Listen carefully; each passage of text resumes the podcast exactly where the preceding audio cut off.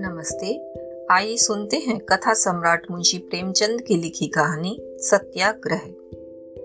His excellency viceroy Banaras आ रहे थे। सरकारी कर्मचारी छोटे से बड़े तक उनके स्वागत की तैयारियाँ कर रहे थे। इधर कांग्रेस ने शहर में हड़ताल मनाने की सूचना दे दी थी। इससे कर्मचारियों में बड़ी हलचल थी। एक और सड़कों पर झंडियाँ लगाई जा रही थीं, सफ़ाई हो रही थी, पंडाल बन रहा था। दूसरी ओर फौज और पुलिस के सिपाही संगीने चढ़ाए, शहर की गलियों में और सड़कों पर कवायद करते फिरते थे।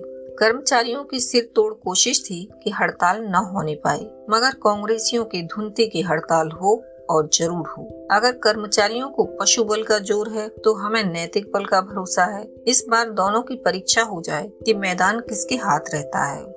घोड़े पर सवार मैजिस्ट्रेट सुबह से शाम तक दुकानदारों को धमकियाँ देता फिरता कि एक एक को जेल भिजवा दूँगा, बाज़ार लुटवा दूँगा, यह करूँगा और वह करूँगा, दुकानदार हाथ बाँध कर कहते। हुजूर बादशाह हैं, विधाता हैं, जो चाहे कर सकते हैं, पर हम क्या करें? कांग्रेस वाले हमें जीता न छोड़ेंगे। हमारी दुकानों पर धरना देंगे, हमारे ऊपर बाल बढ़ाएँगे कुएँ में गिरेंगे, उपवास करेंगे, कौन जाने दो चार प्राण ही दे दें। तो हमारे मुँह पर सदैव के लिए कालिक पुत जाएगी हुजूर। उन्हीं कांग्रेस वालों को समझाएँ तो हमारे ऊपर बड़ा एहसान करें। हड़ताल न करने से हमारी कुछ हानि थोड़े ही होगी। देश के बड़े बड़े आदमी आवेंगे, हमारी दुकानें खुली रहेंगी तो एक के दो लेंगे, महँगे सौदे बेचेंगे। पर करें क्या? इन शैतानों से कोई बस नहीं चलता। राय हरनंदन साहब, राजा लालचंद और खां बहादुर मौलवी महमूद अली तो कर्मचारियों से भी ज़्यादा बेचैन थी। मैजिस्ट्रेट के साथ साथ और अकेले भी बड़ी कोशिश करती थी। अपने मकान पर बुलाकर दुकानदारों को समझाते, अनुनय विनय करते, आँखें दिखाते, इक्के बग्घी वालों को धमकाते, मजदूरों की खुशामद करते। पर कांग्रेस के मुट्ठी भर आदमियों का कुछ ऐसा आतंक छाया हुआ था कि कोई उनकी सुनता न था। यहाँ तक कि पड़ोस की कुंजड़ी ने भी निर्भय होकर कह दिया हुजूर चाहे मार डालो, पर दुकान ना खुलेगी, नाक न कटवाऊँगी। सबसे बड़ी चिंता तो यह थी कि कहीं पंडाल बनाने वाले मजदूर बढ़ई लोहार वगैरह काम न छोड़ दें, नहीं तो अनर्थ ही हो जाएगा। खान साहब ने फरमाया, वक्त इतना कम रह गया है कि दूसरा बाज़ार तैयार नहीं हो सकता। हजूर कांग्रेस वालों को गिरफ़्तार कर लें या उनका जायदाद जब्त कर लें। फिर देखिए कैसे काबू में नहीं आती। राजा साहब बोले, पकड़ धकड़ से लोग और झल्लाएँगे। कांग्रेस से हुजूर कहें कि तुम हड़ताल बंद कर दो तो सबको सरकारी नौकरी दे दी जाएगी। उसमें अधिकांश बेकार लोग भरे पड़े हैं। यह प्रलोभन पाते ही फूल उठेंगे। मगर मैजिस्ट्रेट को कोई राय न जची। यहाँ तक कि वायसराय के आने में तीन दिन और रह गई आखिर राजा साहब को एक युक्ति सूझी, क्यों न हम लोग भी नैतिक बल का प्रयोग करें? आखिर कांग्रेस वाले धर्म और नीति के नाम पर ही तो यह तुमार बांधते हैं। हम लोग भी उन्हीं का अनुकरण करें, शेर को उसकी मांद में पछाड़े। कोई ऐसा आदमी पैदा करना चाहिए, जो ऐसा व्रत करे कि दुकानें न खुली तो मैं प्राण दे दूँगा। यह ज़रूरी है कि वह ब्राह्मण हो, और ऐसा जिसको शहर के लोग मानते हों, आदर करते हों। अन्य सहयोगियों के मन में भी ये बात बैठ गई, उछल पड़े। राय साहब ने कहा, बस, अब पड़ा माल लिया। अच्छा ऐसा कौन पंडित है? पंडित गदाधर शर्मा। राजा, जी नहीं, उसे कौन मानता है? खाली समाचार पत्रों में लिखा करता है। शहर के लोग उसे क्या जाने? राय साहब, दमड़ी ऊझा तो है इस ढंग का। राजा, जी नहीं, कॉलेज के विद्यार्थियों के सिवा उसे और कौन जानता है? राय साहब, पंडित मोटे राम शास्त्री। राजा, बस बस, आपने खूब सोचा। बेशक वह है इस ढंग का। उसी को बुलाना चाहिए। विद्वान है, धर्म कर्म से रहता है, चतुर भी है, वह अगर हाथ में आ जाए तो फिर बाजी हमारी है। राय साहब ने तुरंत पंडित मोटे राम के घर संदेश भेजा। उस समय शास्त्री जी पूजा पर थे। यह पैगाम सुनते ही जल्दी से पूजा समाप्त की और चले। राजा साहब ने बुलाया है धन्य भाग धर्म पत्नी से बोले, आज चंद्रमा कुछ बली मालूम होते हैं। कपड़े लाओ, देखूँ क्यों बुलाया है? स्त्री ने कहा भोजन तैयार है, करते जाओ। न जाने कब लौटने का अवसर मिले। किंतु शास्त्री जी ने आदमी को इतनी देर खड़ा रखना उचित न समझा। जाड़े के दिन थे, हरी बनात की अचकन पहनी, जिस पर लाल शंजाफ लगी हुई थी। गले में एक जरी दुपट्टा डाला, फिर सिर पर बनारसी साफा बांधा। लाल चौड़े किनारे की रेशमी धोती पहनी और खड़ाऊ पहनकर चली। उनके मुख से ब्रह्म तेज टपकता था। दूर ही से मालूम होता था कि कोई महात्मा आ रहे हैं। रास्ते में जो मिलता, सिर झुकाता। कितने ही दुकानदारों ने खड़े होकर पाए लागी की आज काशी का नाम इन्हीं की बदौलत चल रहा है। नहीं तो और कौन रह गया है? कितना नम्र स्वभाव है। बालकों से हंसकर बातें करते हैं। इस ठाठ से पंडित जी राजा साहब के मकान पर पहुँचे। तीनों मित्रों ने खड़े होकर उनका सम्मान किया। खां बहादुर बोले, कहिए पंडित जी, मिजाज तो अच्छे हैं। वल्लाह आप नुमाइश में रखने के काबिल आदमी हैं। आपका वज़न तो दस मन से कम न होगा। राय साहब, एक मन इल्म के लिए दस मन अक्ल चाहिए? उसी कायदे से एक मन अक्ल के लिए दस मन का जिस्म ज़रूरी है। नहीं तो उसका बोझा कौन उठाए? राजा साहब, आप लोग इसका मतलब नहीं समझ सकते। बुद्धि एक प्रकार का नजला है। जब दिमाग में नहीं समाती तो जिस्म में आ जाती है। हाँ साहब, मैंने तो बुज़ुर्गों की जबानी सुना है कि मोटे आदमी अक्ल के दुश्मन होते हैं। राय साहब, आपका हिसाब जरा कमज़ोर था, वरना आपकी समझ में इतनी बात ज़रूर आ जाती कि जब अक्ल और जिस्म में एक और दस की निस्बत है तो जितना ही मोटा आदमी होगा, उतनी ही उसकी अक्ल का वज़न भी ज़्यादा होगा। राजा साहब, इससे यह साबित हुआ कि जितना ही मोटा आदमी, उतनी ही मोटी उसकी अक्ल। मोटे राम, जब मोटी अक्ल की बदौलत राज दरबार में पूछ होती है तो मुझे पतली अक्ल लेकर क्या करना है? हास परिहास के बाद राजा साहब ने वर्तमान समस्या पंडित जी के सामने उपस्थित की और उसके निवारण का जो उपाय सोचा था, वह भी प्रकट किया। बोले, बस यह समझ लीजिए कि इस साल आपका भविष्य पूर्णतया अपने हाथों में है। शायद किसी आदमी को अपने भाग्य निर्णय का ऐसा महत्वपूर्ण अवसर न मिला होगा।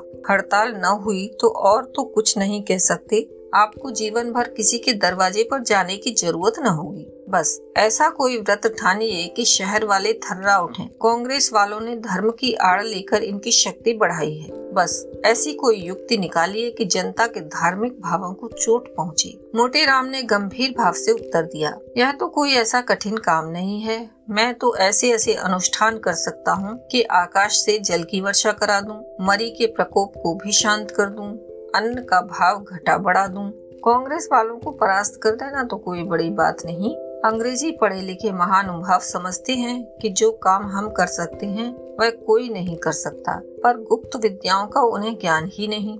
हाँ साहब तब तो जनाब ये कहना चाहिए कि आप दूसरे खुदा हैं। हमें क्या मालूम था कि आप में कुदरत है। नहीं तो इतने दिनों तक क्यों परेशान होते? मोटे राम। साहब मैं गुप्त धन का पता लगा सकता हूँ। पितरों को बुला सकता हूँ। केवल गुण ग्राहक चाहिए। संसार में गुणियों का अभाव नहीं, गुणज्ञों का ही अभाव है। गुण न हिरानो, गुण ग्राहक हिरानो है। राजा भला इस अनुष्ठान के लिए आपको क्या भेंट करना होगा? मोटे राम, जो कुछ आपकी श्रद्धा हो। राजा, कुछ बतला सकते हैं कि यह कौन सा अनुष्ठान होगा? मोटे राम, अनशन व्रत के साथ मंत्रों का जप होगा। सारे शहर में हलचल न मचा दूँ तो मोटे राम नाम नहीं। राजा तो फिर कब से? मोटे राम आज ही हो सकता है। हाँ पहले देवताओं के आवाहन के निमित्त थोड़े से रुपए दिला दीजिए। रुपए की कमी ही क्या थी? पंडित जी को रुपए मिल गए और वह खुश खुश घर आई धर्म पत्नी से सारा समाचार कहा। उसने चिंतित होकर कहा, तुमने नाहक यह रोग अपने सिर लिया? भूख न बर्दाश्त हुई तो सारे शहर में भद्द हो जाएगी। लोग हँसी उड़ावेंगे रुपए लौटा दो। मोटे राम ने आश्वासन देते हुए कहा, भूख कैसे न बर्दाश्त होगी? मैं ऐसा मूर्ख थोड़े ही हूँ को यूँ ही जा बैठूँगा। पहले मेरे भोजन का प्रबंध करो, अमृतियाँ, लड्डू, रसगुल्ले मंगाओ, पेट भर भोजन कर लूँ, फिर आध सिर मलाई खाऊँगा, उसके ऊपर आध सिर बादाम की तह जमाऊँगा बची खुची कसर मलाई वाले दही से पूरी कर लूँगा, फिर देखूँगा, भूख क्यों कर पास फटकती है? तीन दिन तक तो सांस ही न ली जाएगी। भूख की कौन चलावे? इतने में तो सारे शहर में खलबली मच जाएगी। भाग्य सूर्य उदय हुआ है। इस समय आगा पीछा करने से पछताना ही पड़ेगा। बाज़ार न बंद हुआ तो समझ लो माला माल हो जाऊँगा। नहीं तो यहाँ गांठ से क्या जाता है? सौ रुपए तो हाथ लग ही गए। इधर तो भोजन का प्रबंध हुआ। उधर पंडित मोटे राम ने डोंडी पिटवा दी कि संध्या समय टाउन हॉल के मैदान में पंडित मोटे राम देश की राजनीतिक समस्या पर व्याख्यान देंगे। लोग अवश्य आए। पंडित जी सदैव राजनीतिक विषयों से अलग रहते थे। आज वह इस विषय में कुछ बोलेंगे, सुनना चाहिए। लोगों की उत्सुकता हुई। पंडित का शहर में बड़ा मान था। नियत समय पर कई हज़ार आदमियों की भीड़ लग गई। पंडित जी घर से अच्छी तरह तैयार होकर पहुँचे। पेट इतना भरा था कि चलना कठिन था। ज्यो ही यह वहाँ पहुँचे, दर्शकों ने खड़े होकर साष्टांग दंडवत प्रणाम किया। मोटे राम बोले नगर वासियों व्यापारियों, सेठों और महाजनों, मैंने सुना है तुम लोगों ने कांग्रेस वालों के कहने में आकर बड़े लाट साहब के शुभागमन के अवसर पर हड़ताल करने का निश्चय किया है। यह कितनी बड़ी कृतज्ञता है वह चाहें तो आज तुम लोगों को तोप के मुँह से उड़वा दें सारे शहर को खुदवा डालें। राजा हैं हँसी ठट्टा नहीं। वह किस तरह देते जाते हैं तुम्हारी दीनता पर दया करते हैं और तुम गऊ की तरह हत्या के बल खेत चरने को तैयार हो। लाट साहब चाहे तो आज रेल बंद कर दें, डाक बंद कर दें, माल का आना जाना बंद कर दें, तब बताओ क्या करोगे? वह चाहे तो आज सारे शहर वालों को जेल में डाल दें। बताओ क्या करोगे? तुम उनसे भागकर कहाँ जा सकते हो? है कहीं ठिकाना? इसलिए जब इस देश में और उन्हीं के अधीन रहना है तो इतना उपद्रव क्यों मचाते हो? याद रखो, तुम्हारी जान उनकी मुट्ठी में है। ताउन के कीड़े फैला दें तो सारे नगर में हाहाकार मच जाए। तुम झाड़ू से आंधी को रोकने चले हो। खबरदार, जो किसी ने बाज़ार बंद किया, नहीं तो कह देता हूँ, यहीं पर अन्न जल के बिना प्राण दे दूँगा। एक आदमी ने शंका की, महाराज, आपके प्राण निकलते निकलते महीने भर से कम न लगेगा। तीन दिनों में क्या होगा? मोटे राम ने गरज कर कहा, प्राण शरीर में नहीं रहता, ब्रह्मांड में रहता है। मैं चाहूँ तो योग बल से अभी प्राण त्याग कर सकता हूँ। मैंने तुम्हें चेतावनी दे दी, अब तुम जानो, तुम्हारा काम जाने। मेरा कहना मानोगे तो तुम्हारा कल्याण होगा, ना मानोगे तो हत्या लगेगी। संसार में कहीं मुँह न दिखला सकोगे। बस, यह लो, मैं यही आसन जमाता हूँ। शहर में यह समाचार फैला तो लोगों के होश उड़ गए। अधिकारियों की इस नई चाल ने उन्हें हद बुद्धि सा कर दिया। कांग्रेस के कर्मचारी तो अब भी कहते थे कि यह सब पाखंड है। राजभक्तों ने पंडित को कुछ दे दिलाकर यह स्वांग खड़ा किया है। जब और कोई बस न चला, फौज, पुलिस, कानून सभी युक्तियों से हार गए तो यह नई माया रची है। यह और कुछ नहीं, राजनीति का दिवाला है। नहीं पंडित जी ऐसे कहा के देश सेवक थे, जो देश की दशा से दुखी होकर व्रत ठानती। इन्हें भूखों मरने दू दो दिन में बोल जाएँगी, इस नई चाल की जड़ अभी से काट देना चाहिए। कहीं यह चाल सफल हो गई तो समझ लो, अधिकारियों के हाथ में एक नया अस्त्र आ जाएगा, और वह सदैव इसका प्रयोग करेंगे। जनता इतनी समझदार तो है नहीं कि इन रहस्यों को समझे, गीदड़ भपकी में आ जाएगी। लेकिन नगर के बनिए महाजन जो प्राय धर्म भीरु होते हैं, ऐसे घबरा गए कि उन पर इन बातों का कुछ असर ही न होता था। वे कहते थे, साहब, आप लोगों के कहने से सरकार से बुरे बने, नुकसान उठाने को तैयार हुए, रोज़गार छोड़ा, कितनों के दिवाले हो गए, अफसरों को मुँह दिखाने लायक नहीं रहे। पहले जाते थे, अधिकारी लोग आइए सेठ जी कहकर सम्मान करते थे, अब रेलगाड़ियों में धक्के खाते हैं। पर कोई नहीं सुनता। आमंदनी चाहे कुछ भी हो या ना हो, बहियों की तौल देखकर टैक्स बढ़ा दिया जाता है। यह सब सहन किया और सहेंगी। लेकिन धर्म के मामले में हम आप लोगों का नेतृत्व नहीं स्वीकार कर सकते। जब एक विद्वान कुलीन धर्मनिष्ठ ब्राह्मण हमारे ऊपर अन्न जल त्याग कर रहा है, तब हम क्यों कर भोजन करके टांगे फैलाकर सोएँ?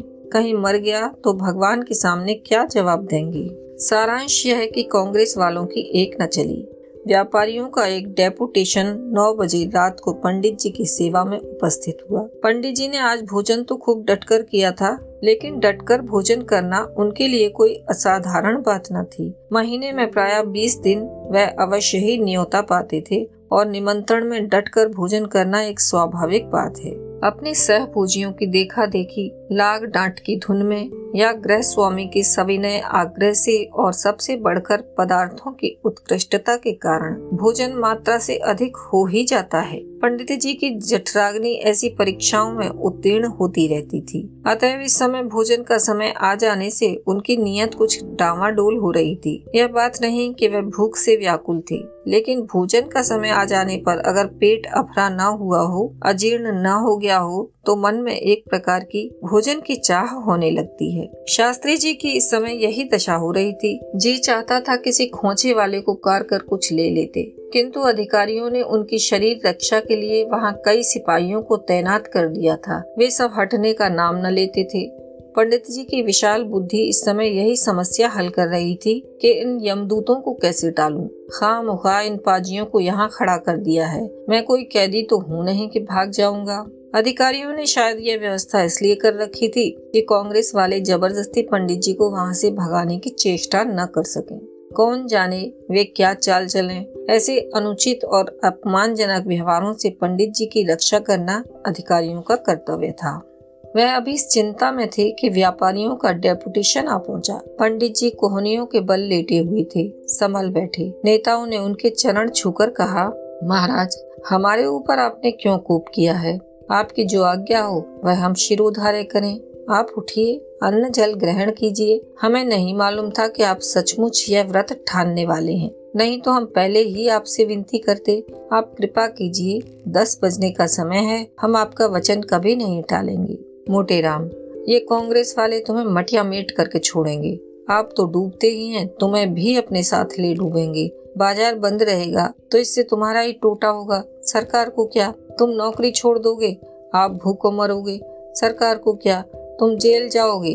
आप चक्की पीसोगे। सरकार को क्या न जाने इन सबको क्या सनक सवार हो गई है कि अपनी नाक काट कर दूसरों का असुगुन बनाते हैं? तुम इन कुपंथियों के कहने में ना आओ। क्यों दुकानें खुली रखोगे? सेठ, महाराज, जब तक शहर भर के आदमियों की पंचायत न हो जाए, तब तक हम इसका जिम्मा कैसे ले सकते हैं? कांग्रेस वालों ने कहीं लूट मचवा दी तो कौन हमारी मदद करेगा? आप उठिए, भोजन पाइए। हम कल पंचायत करके आपकी सेवा में जैसा कुछ होगा, हाल देंगे। मोटे राम तो फिर पंचायत करके आना। डेपुटेशन जब निराश होकर लौटने लगा तो पंडित जी ने कहा किसी के पास सुंगनी तो नहीं है? एक महाशय ने डिबिया निकाल कर दे दी। लोगों के जाने के बाद मोटे राम ने पुलिस वालों से पूछा तुम यहाँ क्यों खड़े हो? सिपाहियों ने कहा साहब का हुक्म है क्या करें? मोटे राम यहाँ से चले जाओ। सिपाही आपके कहने से चले जाएँ, कल नौकरी छूट जाएगी तो आप खाने को देंगे? मोटे राम हम कहते हैं चले जाओ नहीं तो हम ही यहाँ से चले जाएँगे। हम कोई कैदी हैं जो तुम घेरे खड़े हो? सिपाही चले क्या जाइएगा मजाल है? मोटेराम मजाल क्यों नहीं बे? कोई जुर्म किया है? सिपाही। अच्छा जाओ तो देखें।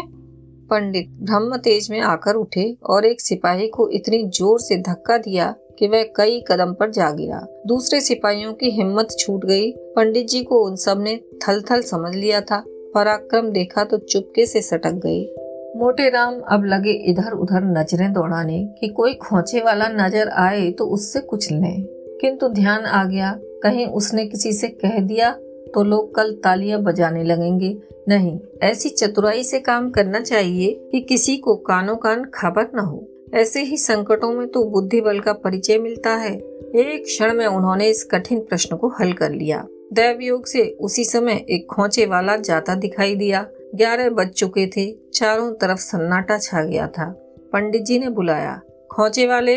ओ खोचे वाले? खोचे वाला। कहिए, क्या दूँ? भूख लगाई ना? अन्न जल छोड़ना साधुओं का काम है। हमारा आपका नहीं, मोटे राम। अबे, क्या कहता है? यहाँ क्या किसी साधु से कम है? चाहे तो महीनों पड़े रहे और भूख प्यास न लगे। तुझे तो केवल इसलिए बुलाया है कि जरा अपनी कुप्पी मुझे दे। देखो तो वहाँ क्या रेंग रहा है। मुझे भय लगता है कि सांप न हो। खोचे वाले ने कुप्पी उतार कर दे दी। पंडित उसे लेकर इधर उधर ज़मीन पर कुछ खोजने लगे। इतने में कुप्पी उनके हाथ से छूट कर गिर पड़ी और बुझ गई। सारा तेल बह गया। पंडित जी ने उसमें एक ठोकर और लगाई कि बचा खुचा तेल भी बह जाए। खोचे वाला कुप्पी को हिलाकर, महाराज, इसमें तो जरा भी तेल नहीं बचा।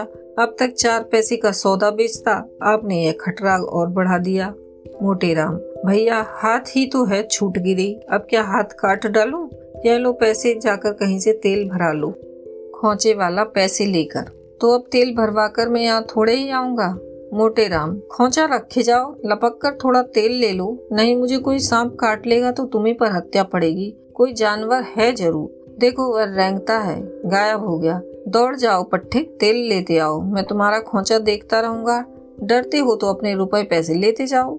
खोचे वाला बड़े धर्म संकट में पड़ा। खोचे से पैसे निकालता है तो भय है कि पंडित जी अपने दिल में बुरा न माने। सोचेंगे मुझे बेईमान समझ रहा है। छोड़कर जाता हूँ तो कौन जाने इनकी नीयत क्या हो? किसी की नीयत सदा ठीक नहीं रहती। अंत को उसने यही निश्चय किया कि खोचा यहीं छोड़ दूँ, जो कुछ तकदीर में होगा वह होगा। मैं उधर बाज़ार की तरफ़ चला। इधर पंडित जी ने खोचे पर निगाह दौड़ाई तो बहुत हताश हुए। मिठाई बहुत कम बच रही थी। पाँच छह चीज़ें थी, मगर किसी में दो अदद से ज़्यादा निकालने की गुंजाइश न थी। भंडा फूट जाने का खटका था। पंडित जी ने सोचा, इतने से क्या होगा? केवल शुदा और प्रबल हो जाएगी। शेर के मुँह खून लग जाएगा। गुनाह बेलज्जत है। अपनी जगह पर जा बैठे। लेकिन दम भर के बाद प्यास ने फिर ज़ोर किया। सोचा, कुछ तो ढाढ़स हो ही जाएगा। आहार कितना ही सूक्ष्म हो, फिर भी आहार ही है। उठे, मिठाई निकाली पर पहला ही लड्डू मुँह में रखा था कि देखा खोचे वाला तेल की कुप्पी जलाई कदम बढ़ाता चला आ रहा है। उसके पहुँचने के पहले मिठाई का समाप्त हो जाना अनिवार्य था। एक साथ दो चीज़ें मुँह में रखी। अभी चुबला ही रहे थे कि वह निशाचर दस कदम और आगे बढ़ाया। एक साथ चार चीज़ें मुँह में डाली और अध कुचली ही निकल गई। अभी छह अदद और थीं और खोचे वाला फाटक तक आ चुका था। सारी की सारी मिठाई मुँह में डाल ली। अब न चबाते बनता है, न उगलते। वह शैतान मोटर कार की तरह कुप्पी चमकाता हुआ चला ही आता था। जब वह बिल्कुल सामने आ गया तो पंडित जी ने जल्दी से सारी मिठाई निगल ली। मगर आखिर आदमी ही थे, कोई मगर तो थे नहीं। आँखों में पानी भराया, गला फंस गया, शरीर में रोमांच छुआया ज़ोर ज़ोर से खांसने लगी। पहुँचे वाले ने तेल की कुप्पी बढ़ाते हुए कहा, यह लीजिए, देख लीजिए, चले तो हैं आप उपवास करने? पर प्राणों का इतना डर है। आपको क्या चिंता है? प्राण निकल भी जाएँगे तो सरकार बाल बच्चों की परवस्ती करेगी। पंडित जी को क्रोध तो ऐसा आया कि इस पाजी को खरी खरी सुनाऊं, लेकिन गले से आवाज़ ना निकली। कुप्पी चुपके से ले ली और झूठ मूठ इधर उधर देख कर लौटा दी। खोचे वाला आपको क्या पड़ी जो चले सरकार का पक्ष करने? कहीं कल दिन भर पंचायत होगी तो रात तक कुछ तय होगा। तब तक तो आपकी आँखों में तितलियाँ उड़ने लगेंगी। यह कहकर वह चला गया और पंडित जी भी थोड़ी देर तक खांसने के बाद सो रहे। दूसरे दिन सवेरे से ही व्यापारियों ने मिसकॉट करनी शुरू की। उधर कांग्रेस वालों में भी हलचल मची। अमन सभा के अधिकारियों ने भी कान खड़े किए। यह तो इन भोले भाले बनियों को धमकाने की अच्छी तरकीब हाथ आई। पंडित समाज ने अलग एक सभा की और उसमें यह निश्चय किया कि पंडित मोटे राम को राजनीतिक मामलों में पढ़ने का कोई अधिकार नहीं। हमारा राजनीति से क्या संबंध? गरज सारा दिन इसी वाद विवाद में कट गया और किसी ने पंडित जी की खबर न ली। लोग खुल्लम खुल्ला कहते थे कि पंडित जी ने एक हज़ार रूपए सरकार से लेकर यह अनुष्ठान किया है।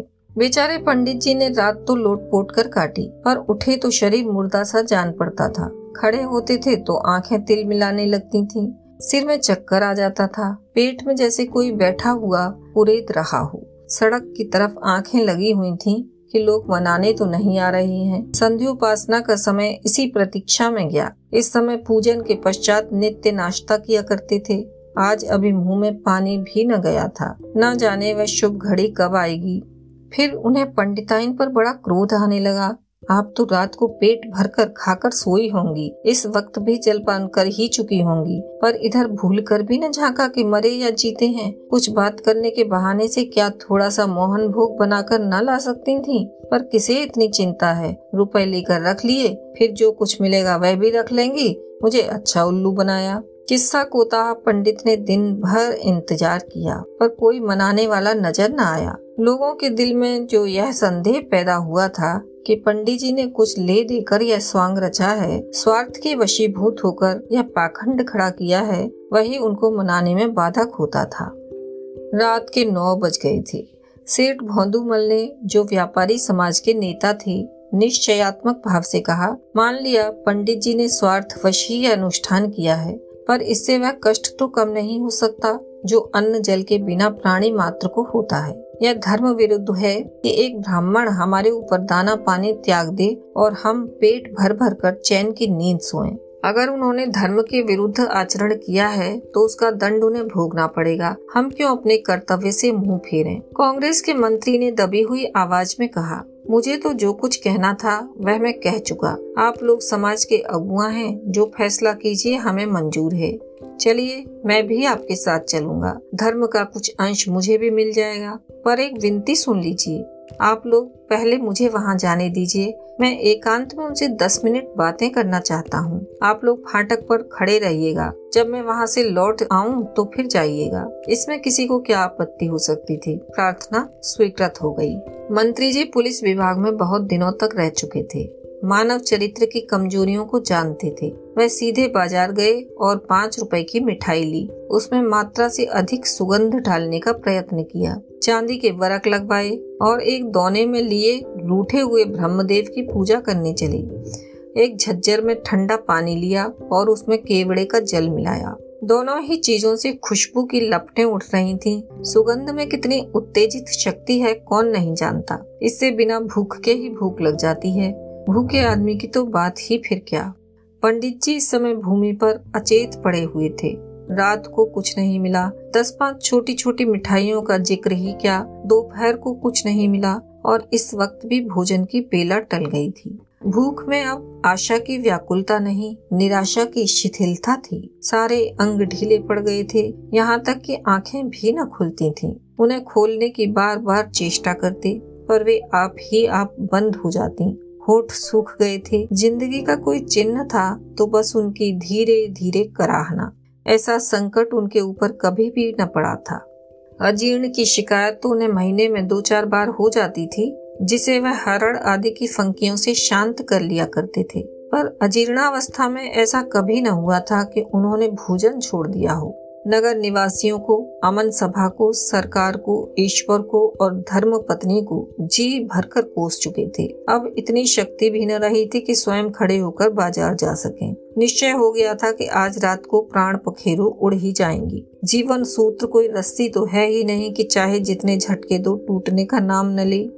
मंत्री जी ने पुकारा, शास्त्री जी मोटे राम ने पड़े पड़े आँखें खोल दी। उनमें ऐसी करुण वेदना भरी हुई थी, जैसे किसी बालक के हाथ से कौआ मिठाई छीन ले गया हो। मंत्री जी ने दोने की मिठाई सामने रख दी और झज्जर पर कुल्लड़ औधा दिया। इस काम से सूचित होकर बोले, यहाँ कब तक पड़े रहिएगा? सुगंध ने पंडित जी की इंद्रियों पर संजीवनी का काम किया। पंडित जी उठ बैठे और बोले, देखो कब तक निश्चय होता है, मंत्री। यहाँ कुछ निश्चय विषय न होगा। आज दिन भर पंचायत हुई थी, कुछ तय न हुआ। कल कहीं शाम को लाट साहब आएँगे, तब तक तो आपकी न जाने क्या दशा होगी। आपका चेहरा पीला पड़ गया है, मोटे राम। यूँ ही मरना बदा होगा तो कौन टाल सकता है? इस दोने में कलाकंद है क्या? मंत्री हाँ तरह तरह की मिठाइयाँ हैं। एक नातेदार के यहाँ बैना भेजने के लिए विशेष रीति से बनवाई हैं, मोटे राम। जब ही इनमें इतनी सुगंध है, जरा दोना खोलिए तो सही। मंत्री जी ने मुस्कुराकर दोना खोल दिया और पंडित जी नेत्रों से मिठाइयाँ खाने लगी। अंधा आँखें पाकर भी संसार को ऐसे तृष्णापूर्ण नेत्रों से न देखेगा। मुँह में पानी भराया मंत्री जी ने कहा, आपका व्रत न होता तो दो चार मिठाइयाँ आपको चखाता पाँच रुपए शेर के दाम दिए हैं। मोटे राम, तब तो बहुत ही श्रेष्ठ होंगी। मैंने बहुत दिन हुए कलाकंद नहीं खाया। मंत्री, आपने भी तो बैठे बिठाए झंझट मोल ले लिया। प्राण ही न रहेंगे तो धन किस काम आएगा? मोटे राम, क्या करूँ? फंस गया। मैं इतनी मिठाइयों का जलपान कर जाता था। हाथ से मिठाइयों को टटोल कर देखा। भोला की दुकान की होंगी? मंत्री चखिए दो चार मोटे राम। क्या चखूं? धर्म संकट में पड़ा हूँ। मंत्री, अजी चखिए भी इस समय जो आनंद प्राप्त होगा वह लाख रुपए में भी नहीं मिल सकता। कोई किसी से कहने जाता है क्या? मोटे राम, मुझे भय किसका है? मैं यहाँ दाना पानी बिना मर रहा हूँ और किसी को परवाह ही नहीं तो फिर मुझे क्या डर? लाओ, इधर दोना बढ़ाओ। जाओ, सबसे कह देना शास्त्री जी ने व्रत तोड़ दिया। भाड़ में जाए बाज़ार और व्यापार, यहाँ किसी की चिंता नहीं। जब धर्म नहीं रहा तो मैंने ही धर्म का बीड़ा थोड़े ही उठाया है। यह कहकर पंडित जी ने दोना अपनी तरफ़ खींच लिया और लगे बढ़ चढ़कर हाथ मारने। यहाँ तक कि पल भर में आधा दोना समाप्त तो हो गया। सेठ लोग आकर फाटक पर खड़े थे। मंत्री जी ने जाकर कहा, जरा चलकर तमाशा देखिए। आप लोगों को न बाज़ार खोलना पड़ेगा, न खुशामद करनी पड़ेगी। मैंने सारी समस्याएँ हल कर दी। यह कांग्रेस का प्रताप है। चांदनी छिटकी हुई थी। लोगों ने आकर देखा, पंडित जी मिठाई ठिकाने लगाने में वैसे ही तन्मय हो रहे हैं, जैसे कोई महात्मा समाधि में मग्न हो। भोंदूमल ने कहा, पंडित जी के चरण छूता हूँ हम लोग तो आ ही रहे थे। आपने क्यों जल्दी की? ऐसी जुगत बताते कि आपकी प्रतिज्ञा भी न टूटती और कार्य भी सिद्ध हो जाता। मोटे राम, मेरा काम सिद्ध हो गया। यह अलौकिक आनंद है, जो धन के ढेरों से नहीं प्राप्त हो सकता। अगर कुछ श्रद्धा हो तो इसी दुकान की इतनी ही मिठाई और मंगवा दो। अभी आप सुन रहे थे मुंशी प्रेमचंद की लिखी कहानी सत्याग्रह। आशा है आपको यह कहानी पसंद आई होगी। आप स्पॉटिफाई गूगल पॉडकास्ट या जिस किसी भी प्लेटफॉर्म पर हमें सुन रहे हैं, कृपया वहाँ फॉलो करें और इसे अपने साथियों के साथ शेयर करें। धन्यवाद।